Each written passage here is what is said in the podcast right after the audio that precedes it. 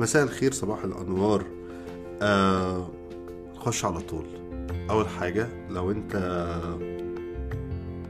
فوق أقل آه plus. لو أنت plus مش عارف.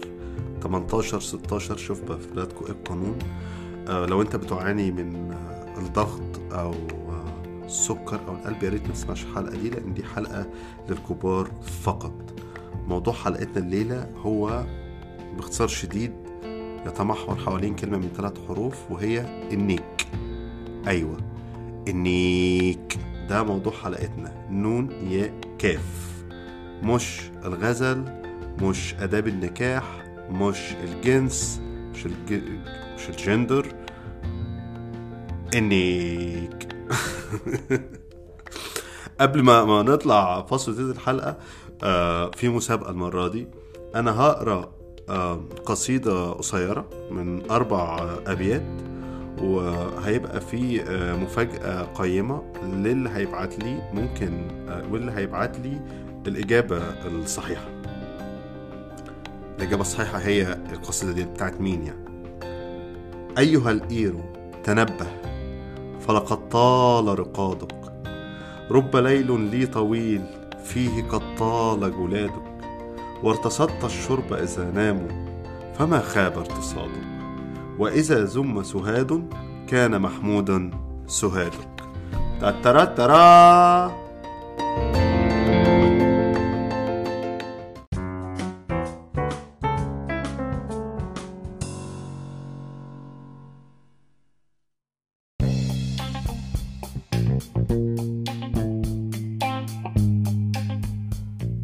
هلو هلو. أهلا بيكم في حلقة جديدة من البودكاست عشوائي مع أحمد. أول وآخر بودكاست عربي مخصص للكبار فقط.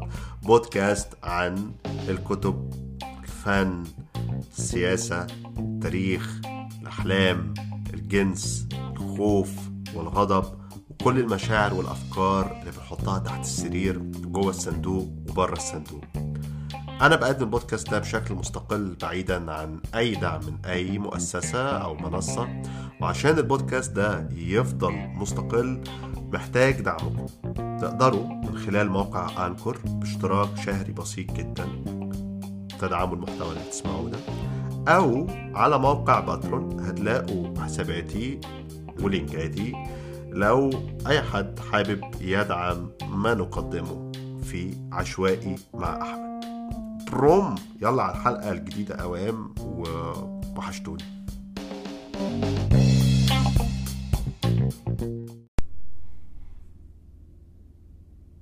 فما فيش جنس في, في أدب وشعر الجاهلية. موضوع عجيب جدا. مش بس في شعر الجاهلية حتى لحد بعديها لحد بعديها بآلاف السنين. كلمة الجنس لما بتذكر بيذكر بمعنى النوع في آداب الزمن أو الفترة دي.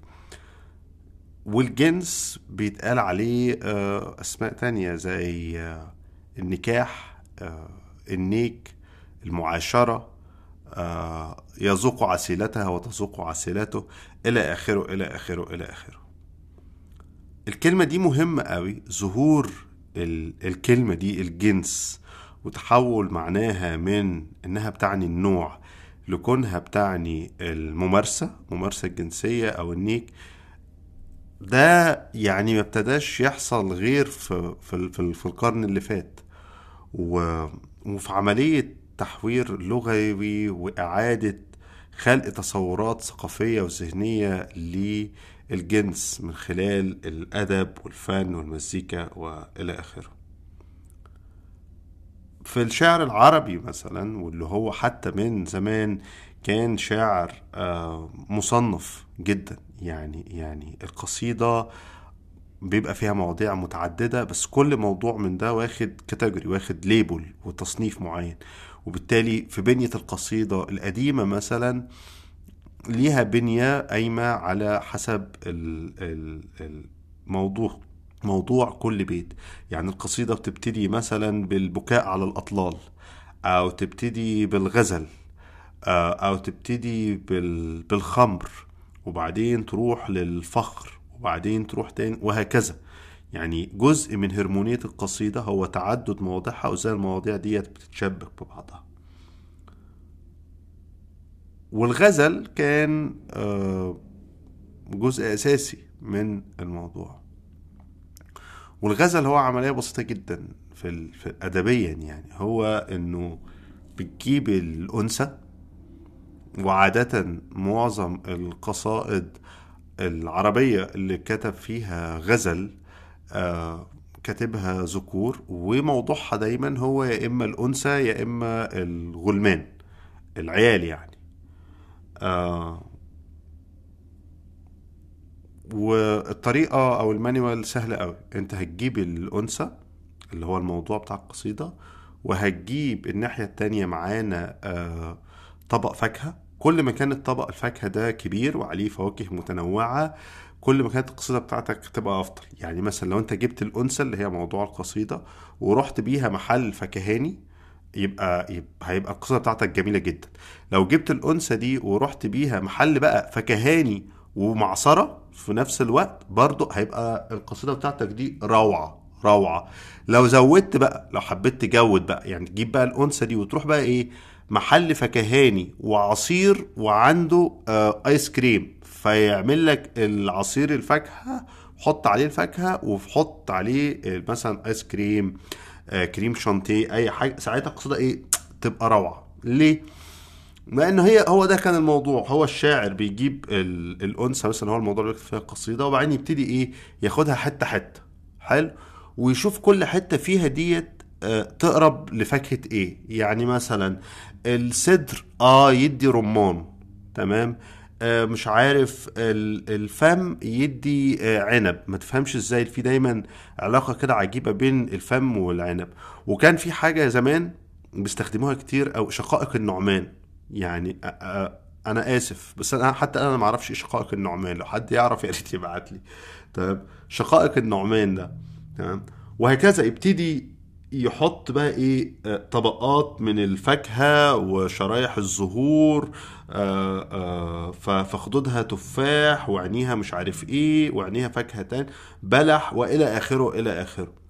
طبعا الفواكه المستطيلة أو الخضروات المستطيلة زي الموز زي الخيار دي ما, ما بتستخدمش في, في السياق ده. إحنا دايما إيه نركز مع الفواكه اللي هي ليها كلفتش اللي هي مدورة. تين تفاح برتقان رمان مانجا خد بالك انت كده؟ وبعدين طبيعي في القصيدة أنا خلاص يعني أنا هوصفها إن هي مانجا. يبقى طبيعي المانجا دي بيتعمل فيها إيه؟ يا تتاكل يا تتعصر. تمام؟ فهي دي فالنسق بتاع الأدب الغزل كله اللي هو بعد كده في العصر الحديث هيقولوا عليه الإيروتيكا تمام؟ هو عبارة عن آه هو عبارة عن واحدة ست جوه محل فاكهة وعصير تمام؟ وبعدين بقى الشاعر وظيفته إيه؟ يخش بقى المحل ده ويقعد يعصر بقى فاكهة يعصر فاكهة بقى. امسكت نهديك كالمانجا وعصرتهم وامسكت مش عارف إيه وارتشفت وفي دايما ارتشاف يعني لازم يبقى في بقى ارتشاف وشرب وإلى آخره.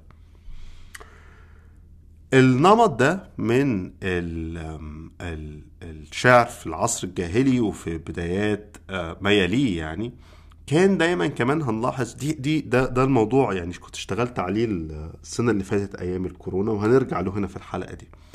دايما تلاحظ إنه الست اللي هي موضوع القصيدة هي عربية.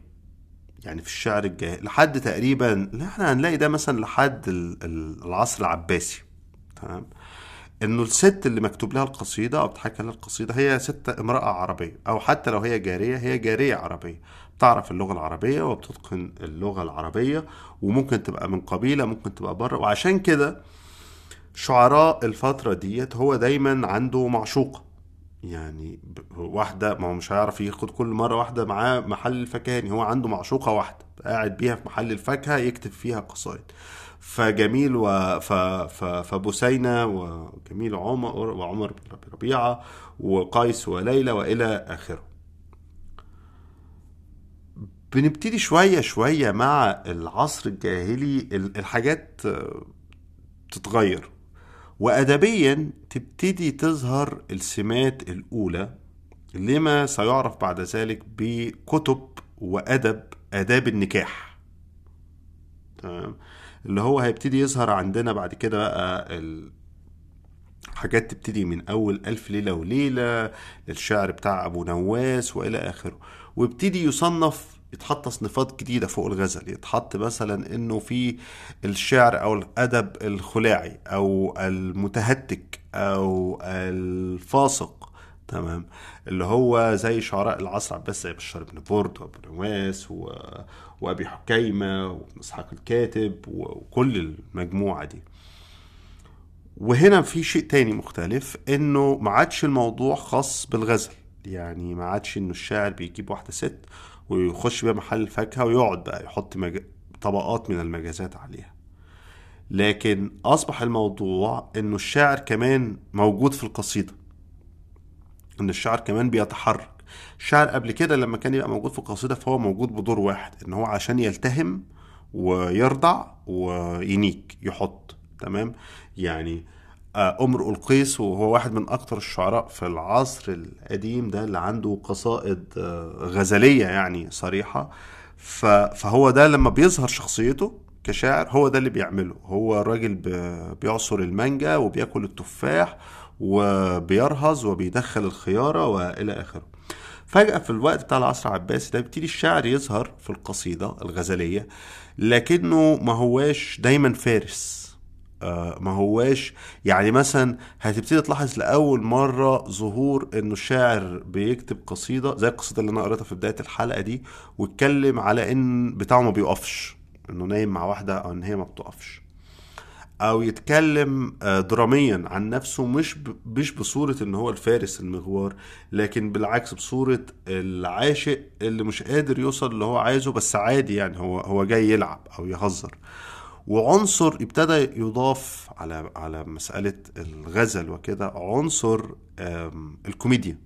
زي مثلا في الشعر أبي حكيمة هيبقى في حلقة تانية قريب عن أبو حكيمة.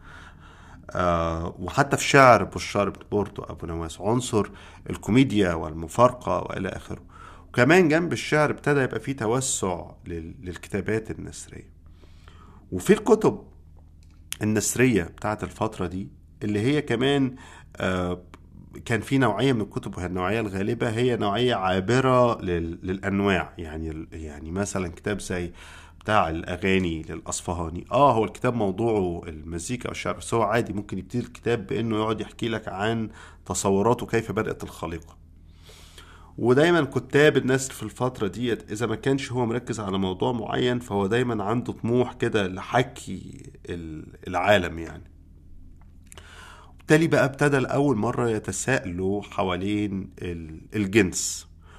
وهنا التساؤل ده أو ظهور الجنس في في الأعمال الأدبية اللي هو وقتها ما كانش بيسموه الجنس تاني أنا آسف بيسموه آداب النكاح.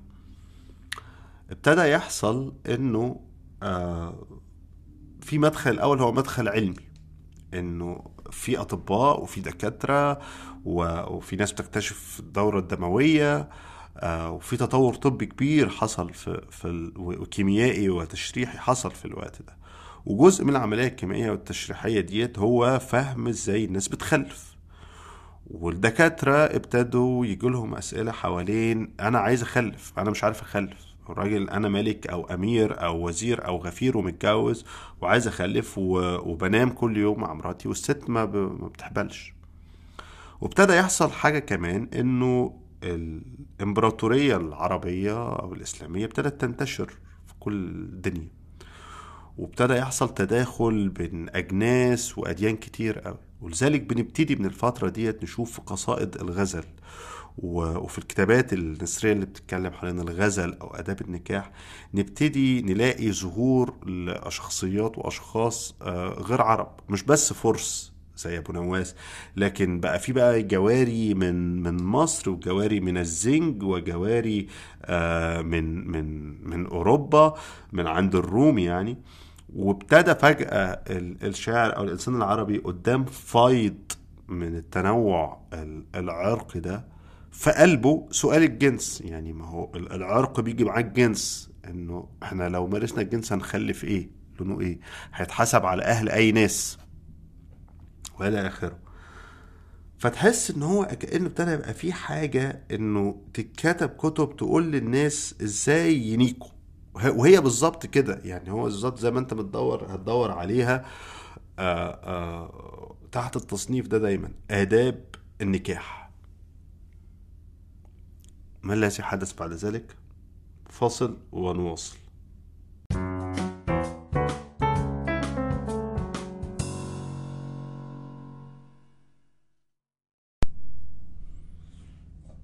طبعا مؤخرا يعني لما بيتم الكلام حوالين الجنس والأدب وطبعا يعني أنا شربت من ال- الشاي الماسخ ده كتير أيام القضية بتاعتي. بنروح بيتم الرجوع دايما إلى الكتب بتاعت المرحلة دي. آه حاجات من أول ألف ليلة للسيوطي للنفزاوي للروض العاطر لكل الكلام ده. واستشهادات منها وايه ده الناس كانت بتتكلم على الجنس والناس كانت بتعمل جنس. هو الناس بتعمل جنس في كل الدنيا يا جماعة. هو الناس لو ما عملتش جنس مش مش هتكمل الحياة. وبعدين هو المشكلة مش إن الناس بتتكلم هو المشكلة مش إن الناس تعمل جنس بتتكلم جنس. هو إزاي بتتكلم عن الجنس؟ إزاي بتتناول هذا الجنس؟ ارى إن في غلطة كبيرة قوي لما وخصوصا جاية من ال- الإحساس يعني البوست كولونياليزم دايلاما يعني ال- ال- المأساة بتاعت مواجهة الآخر اللي بقت في الثقافة العربية. والحاجة دائما عند الناس أو محاولتهم وسعيهم لإثبات إن في ندية مع الآخر. فيبقى الكلام إيه ده؟ أنتوا بتكتبوا عن الجنس وإحنا كمان إحنا العرب ده إحنا أول من كتبنا عن عن الجنس. هم ما كانوش بيكتبوا عن الجنس. يعني الرد العاطر ده لو حد قراه أو السيوطي لو حد قراه هو ما بيكتبش عن الجنس هو زي ما هو قايل بالظبط. هو بيكتب عن آداب النكاح ولذلك الطريقة اللي بقى مكتوب بيها كتاب آه، أي كتاب للسيوطي سواء منسوب له أو كتاب له. هي طريقة فعلا علمية جدا. يعني هو الراجل بيبتدي الكتاب بأنه مثلا يقول أسامي الأعضاء. فتلاقي مثلا ثلاث صفحات يقول لك اسم الإير اللي هو الزب. فالزب ده مثلا له بتاع 80 اسم. تمام؟ فهو ذاكر الأسامي كلها وذاكر ال- الأسامي الكس تمام؟ وبعدين يذكر صفاته صفات ده وصفات ده وأنواعه وأنواع ده وأنواع ده. وبعد يعني فهو الراجل بيعمل آآ آآ آآ تعريف تشريحي الأول للكلمة تمام؟ طبعا لما الحاجة بتقتطع من سياقها دلوقتي مثلا تلاقي على السوشيال ميديا واحد يقوم واخد صفحة مثلا جايب 20 اسم من الزب ويقعد يشيرهم. إيه إيه إيه, إيه كل دي أسامي للزب عيال بضان المهم عودة إلى الموضوع. فهو في الفترة دي اللي عايز أقوله إن الكتب ديت بشكل بسيط جدا واحد كده هي غرضها الأساسي تعليمي. وحتى في ألف ليلة وليلة يعني لسه كنت بقول لكم من شوية السنة اللي فاتت أيام الكورونا كنت بعيد آه، قراءة ألف ليلة وليلة يعني يمكن للمرة ال 12 ولا ال 15 طبعة بولاء دايما بقرأ طبعة بولاء اللي هي أربع أجزاء دي و... وابتديت أقف تاني على ال- المشاهد اللي فيها غزل أو جنس وكنت في الأول مهتم أشوف هو إمتى بيخش الشعر وإمتى بيخرج. وفي قصات كتير في الطبعة دي مثلا أنا. علمت كده بقيت عارف إن القصيده دي بتاعت الشعر الفلاني أو الشعر العلاني بس في قصات تانية لسه بدور عليها. فدايما بقى بتسلى كده. بس ابتديت ألاحظ آخر مرة دي وأنا بقرأ إنه ال- المشهد الممارسة يعني في ألف ليلة وليلة بيبتدي كالآتي. اولا بنبتدي بالمحل الفكهاني طبعا. أي حاجة إحنا إحنا بنبتدي دايما المحل الفكهاني. تمام؟ طبعا مع محل الفكهاني ممكن يخش عليه حاجات أخرى. في ألف ليلة وليلة. يعني مثلا من الأعضاء اللي دايما تعباهم الفخذ. ما بيعرفوش يعني الفخذ بيجي عند الفخذ. ومش لاقي فاكهة على للفخده تمام؟ فيقوم قال بيقول لك إيه؟ الفخده آه ريش نعام. تمام؟ و- والسرة دهن اللبان. فالمشهد بيبتدي من المحل الفكهاني وبعدين يبتدي من وصف ميكانيكي جدا للعملية. يعني إنه بسها وحل البسها. فأنت بتبوس وبعد كده بتحل اللباس. وفي مشهد مثلا يعني في قصة طبعا طويلة جميلة قوي حوالين آه، كان بطلها هارون الرشيد وجارية وبيموتوا الجارية وبيخدروها وتكت لباسها وبيعرفوها من تك قصة طويلة قوي. بس مثلا كمية الوصف التفصيلي للملابس. الملابس النسائية تمام؟ آه في الزمن ده وازاي بتتطرز وازاي بتتفك وازاي بتتلبس. فوانا وأنا بقرأ اللي هو آه أكيد مش كل العرب في الوقت ده ولا كل الناس اللي بتقرأ بتقرأ كانت تعرف كل الملابس دي. لأن هو كمان في القصة بيتكلم حوالين جارية جارية الخليفة يعني فهي بتلبس تكة لباس لباس التكة بتاعته موشاة بخطوط من الذهب مكتوب عليها بيت شعر ومكتوب عليها اسم الخليفة. فاكيد طبعا مش كل الناس بتلبس لمؤاخذة underwear معمولة متخيطة بالذهب. فابتديت أفكر إنه هو جزء من العملية الوصف التفصيلي ده في ألف ليلة وليلة. هو أكيد في غرض إخباري أكيد غي- في غرض آه، تعليمي مش أوريتيكا. اللي هي موضوع تاني خالص وشيء حقير جدا يعني يعني أحقر من من محل الفاكهة اللي إحنا فيه ده. فاذا في غرض تعليمي واضح قوي في ألف ليلة وليلة وفي المشاهد الجنسية بتاعت ألف ليلة وليلة. وابتديت أقف قدام تفاصيل مثلا زي إنه في برضو قصة تانية قصة حب بين واحد واحدة والمفروض إنه يعني إيه عمل حيل وراح السبع بحار والسبع جو عشان في الآخر يتجوزها وينام معاها وبعدين قبل الدخلة جابوا له أكل هو أكل فلوزج؟ برضو ده اختبار تاني للي بيسمعني إنه آه، روح اعملوا search وشوف إيه الفلوزج ويا سلام بقى يا سلام لو حد يجيب لنا طريقة طبخ الفلوزج المهم هو كان الفلوزج وهو وضع وهو الفلوزج أنا مش هحرق القصة بس هو الفلوزج بيبقى فيه واضح إنه فيه توم. تمام؟ أو في الطبخة اللي هم بيتكلموا عليها فيها توم. فلما دخل على حبيبته اللي هي الأميرة دي فشمت الريحة فزقته برجليها. يعني ده الوصف إن هو دفعته برجليها فوقع من على السرير. وطردته. وانتهى بقى مصيره انتهت قصة الحب بسبب ده بسبب إن هو أكل فلوسك. وطول الوقت في المشاهد بالفعل الممارسة في تأكيد على الأكل. يعني إنه يبقى العريس أو البطل هيخش على حبيبته فيجيبوا له الأكل. فإيه الأكل اللي ياكله؟ وايه اللي ما إيه اللي يختاره؟ وايه اللي ما يختاروش؟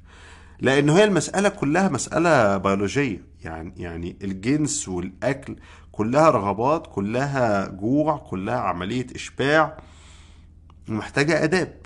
آداب علشان تاكل إزاي صح ما تأذيش نفسك وما تأذيش الآخر وعشان تمارس صح. النمط ده التفصيلي والتعليمي كمان مش مهم عشان انت تمارس صح أو تنبسط لكن مهم علشان رابط تاني علشان الرابط التاني هو الشريعة. تمام. و... وإحنا عندنا الشريعة الإسلامية يعني زي ما بيقولوا دايما إيه. بتحط مناخيرها في كل حاجة. ف بيبقى في سؤال في الموضوع ده وده راجع لفترة من أيام آه، عصر النبي. ووقت هجرته لما كان في المدينة. أنتوا عارفين القصة طبعا الشهيرة إنه لما حصلت الهجرة النبي هاجر من مكة إلى المدينة وابتدوا يتجوزوا ببعض فجت الستات في المدينة تشتكي للنبي. وجزء من الشكوى بتاعتهم آه، آه، للنبي حوالين إنه الرجالة اللي جايين معاه من من مكة يعني يعني بي- بي- بيحطوه غلط بينيكوا غلط. وكان في مشكلة واضح إنه كان في مشكلة ليها علاقة بالجنس الشرجي بال بال anal sex وبالتالي هم راحوا يشتكوا له إنه هم أهل المدينة ما ما كانوش بيمارسوا ال anal sex ما لهمش في الجنس الشرجي واضح إنه أهل مكة كان لهم فيها. فابتدى يحصل مشاكل ضخمة. فانتهى الموضوع بنزول الآية اللي هي آه، آه، بتاعت نساء حرص آه، حرص لكم ومش عارف إيه والكلام ده. وبناء عليه ابتدى يبقى في كلام تاني حوالين موضوع ال- الجنس الشرجي في الإسلام. وهل هو حلال ولا حرام ولا مكروه ولا مش مكروه؟ وبعدين الموضوع تعقد أكتر بقى قدام مع السنة والشيعة. يعني السنة خدوا موقف صارم وحاسم جدا من الموضوع ده بكل أشكاله. آه الشيعة في بعض التفسيرات مواقف آه أكثر آه انفتاحا فيه أو أكثر تسامحا معاه. وبالتالي بقى لما الدنيا تطورت أو الإمبراطورية دي توسعت فابتدى يبقى في حاجة أساسية بالذات كمان من الفقهاء. يعني هو لما تيجي تبص على الكتب بتاعت آداب النكاح دي اللي هي في التراث العربي هي معظمها كتبها مش بس فقهاء مش بس رجال دين. ده دول كانوا قضاة. تمام. والحاكي مثلا آه يعني في كتاب مرة قريته زمان بتاع السيوطي اسمه آه اسمه إيه يا ربي؟ نزهة الجليس نزهة النفوس. للأسف أنا كان عندي نسخة من الكتاب ده في مصر ويعني سبتها فمش هقدر حتى أتحقق من من اسمه. لكن اللي عايز أقوله إنه مثلا في الكتاب ده أنا فاكر كويس إنه كان في جزء آه هو بيحكي فيه عن يعني عن قضاء مش عن نفسه بس بيحكي عن قضاء بيجي لهم مشاكل بتعرض عليهم مشاكل زي قضايا الأسرة كده. والمشاكل دي كلها مرتبطة بال- بالجنس. فتحس إنه كان في حاجة عند رجال القضاء الوقت ده إن هم يكتبوا في هذا الموضوع بال- بالتفصيل وبالتعليم لوضع حدود.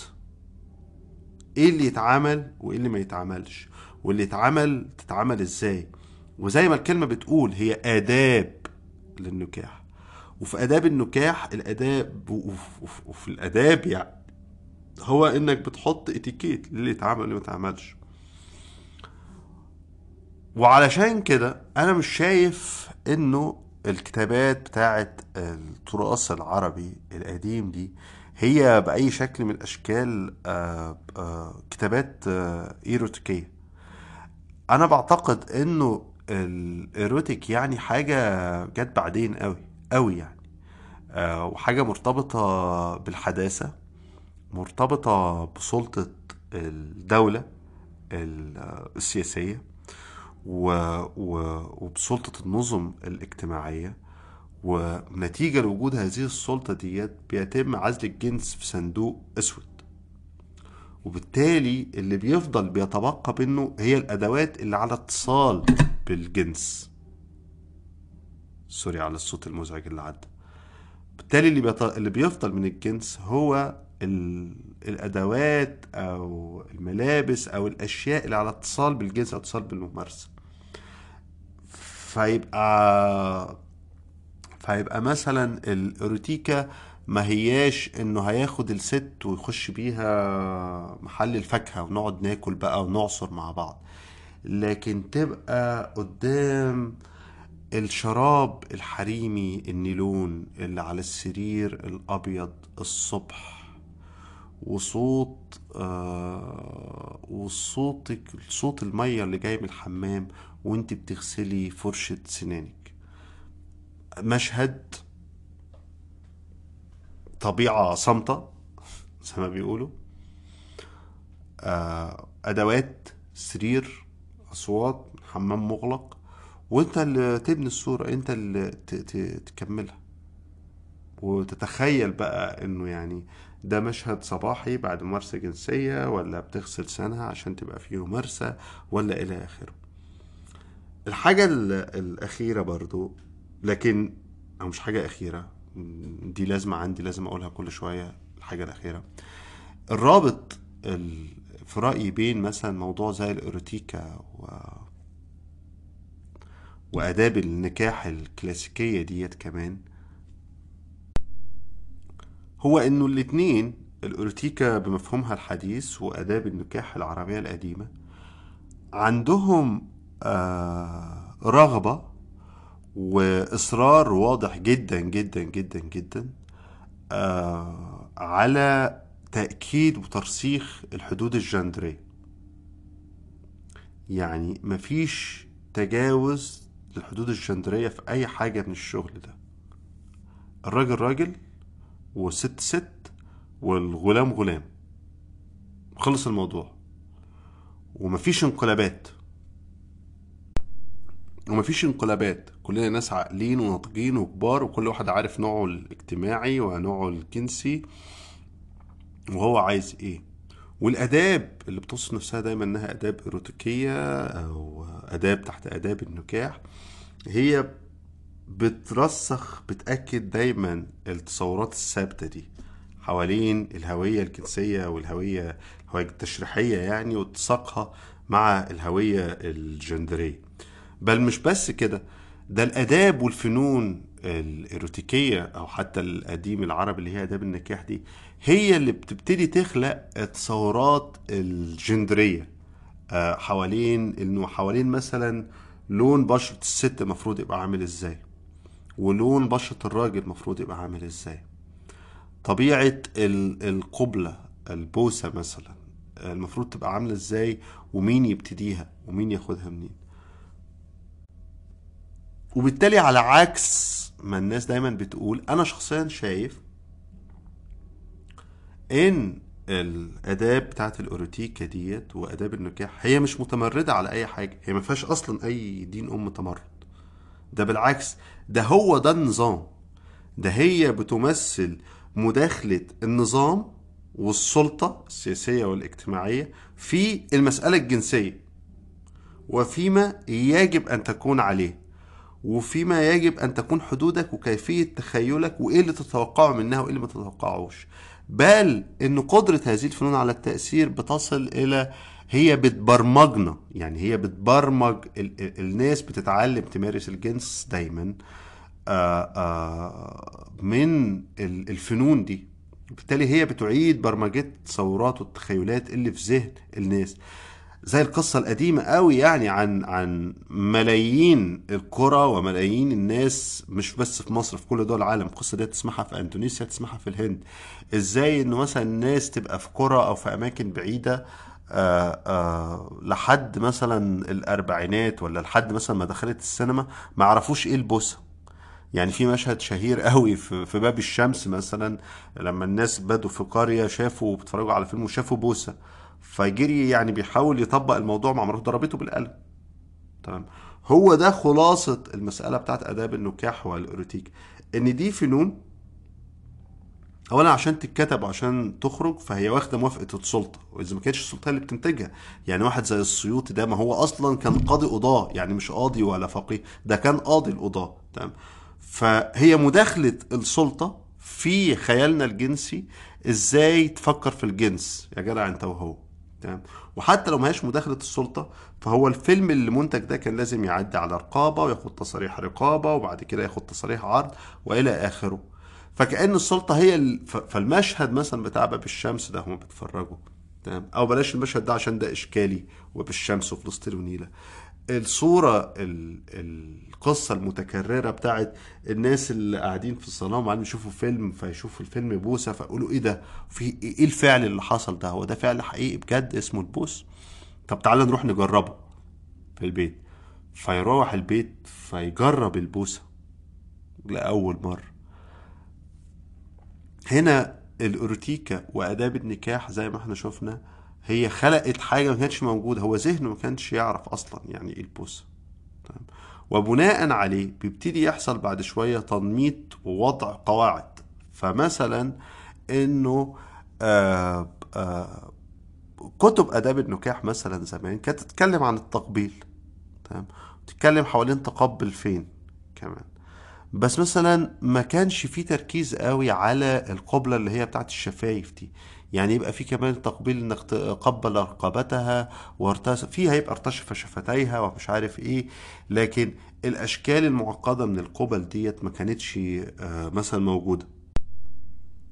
وبالتالي هو مثلا في الكتب بتاعت آداب النكاح دي ما كانش بيركز عليها. دلوقتي مثلا تخش على ال account ات بتاعت إنستجرام وتويتر وصفحات السوشيال ميديا في ده في طبعا مبادرات كتير من النوع اللي هو let's talk about sex هيا نتحدث عن الجنس كيف تمارسين الجنس الآمن والحاجات دي. فتبتدي مثلا كلها تركز تكثيف شديد جدا حوالين موضوع القبل ده. تمام. هنا طبعا ده جاي من تأثير الفنون دي يعني الفنون الإيروتيكية وآداب النكاح دي. تمام.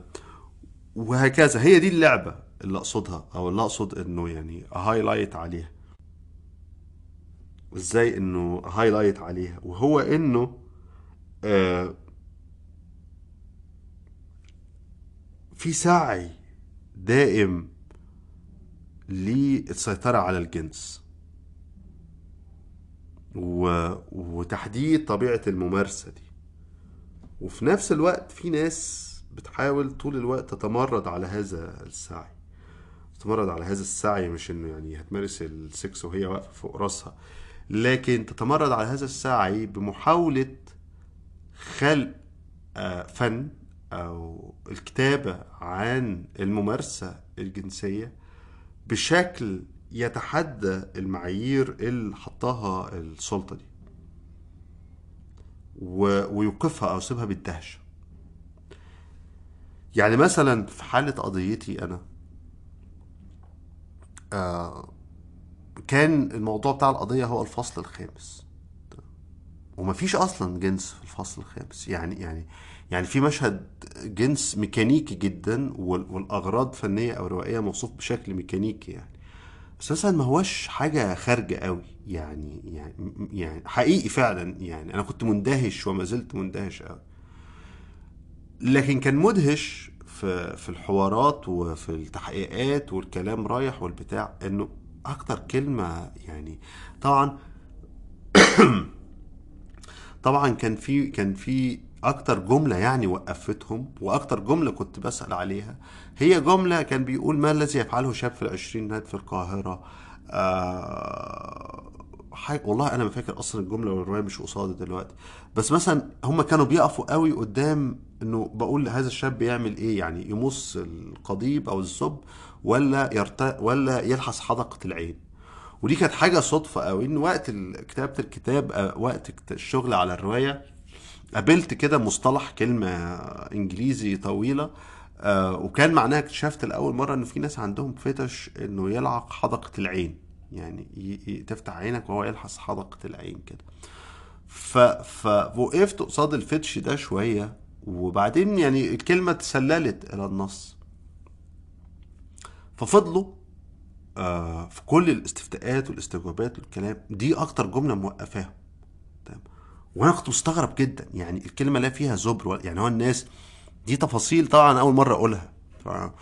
بس الناس كانت مركزة حوالين إيه؟ إنه في زبر وفي كس وفي ابن المدناكه وفي الكلام ده.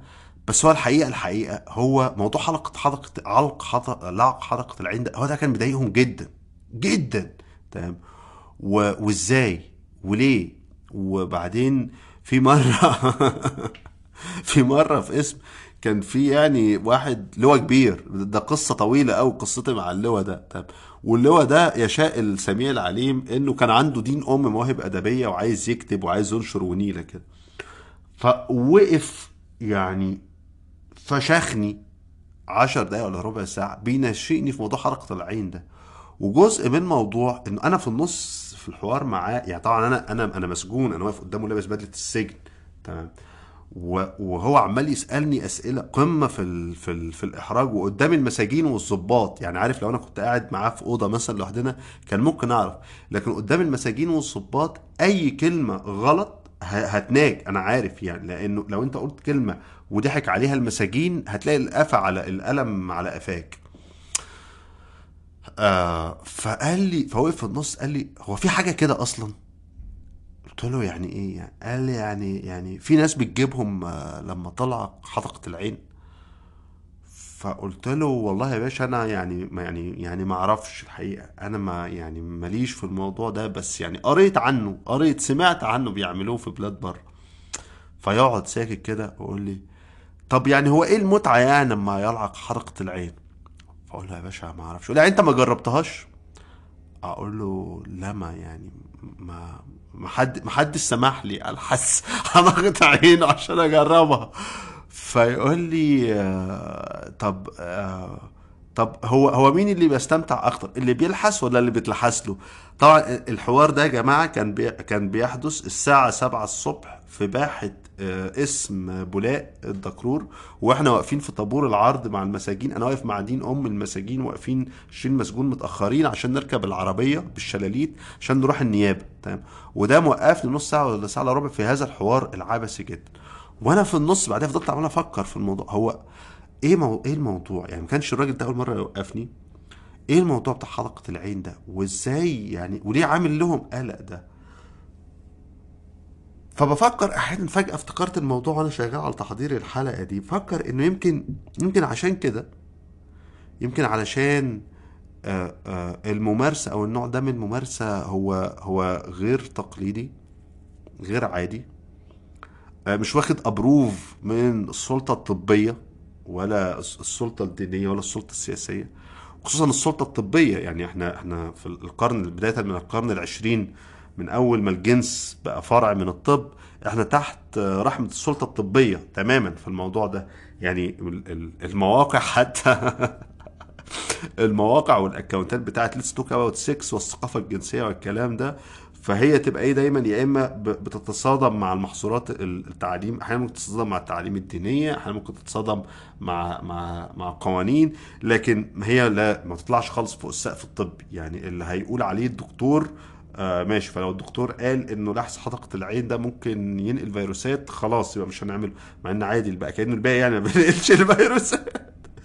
بس تاني إنه يمكن عشان الصورة دي بتاعت حلقه حدقة العين والنوع ده بالممارسة جديد وفي تحدي وما معهوش ابروف موافقة من أي سلطة فيمكن عشان كده استفزهم؟ يمكن. مش عارف. ابعتوا لي ولو حد عنده أي تجارب موضوع حدقة العين ده يعني برضو يبقى يشاركنا بيها. جود نايت يا حلوين.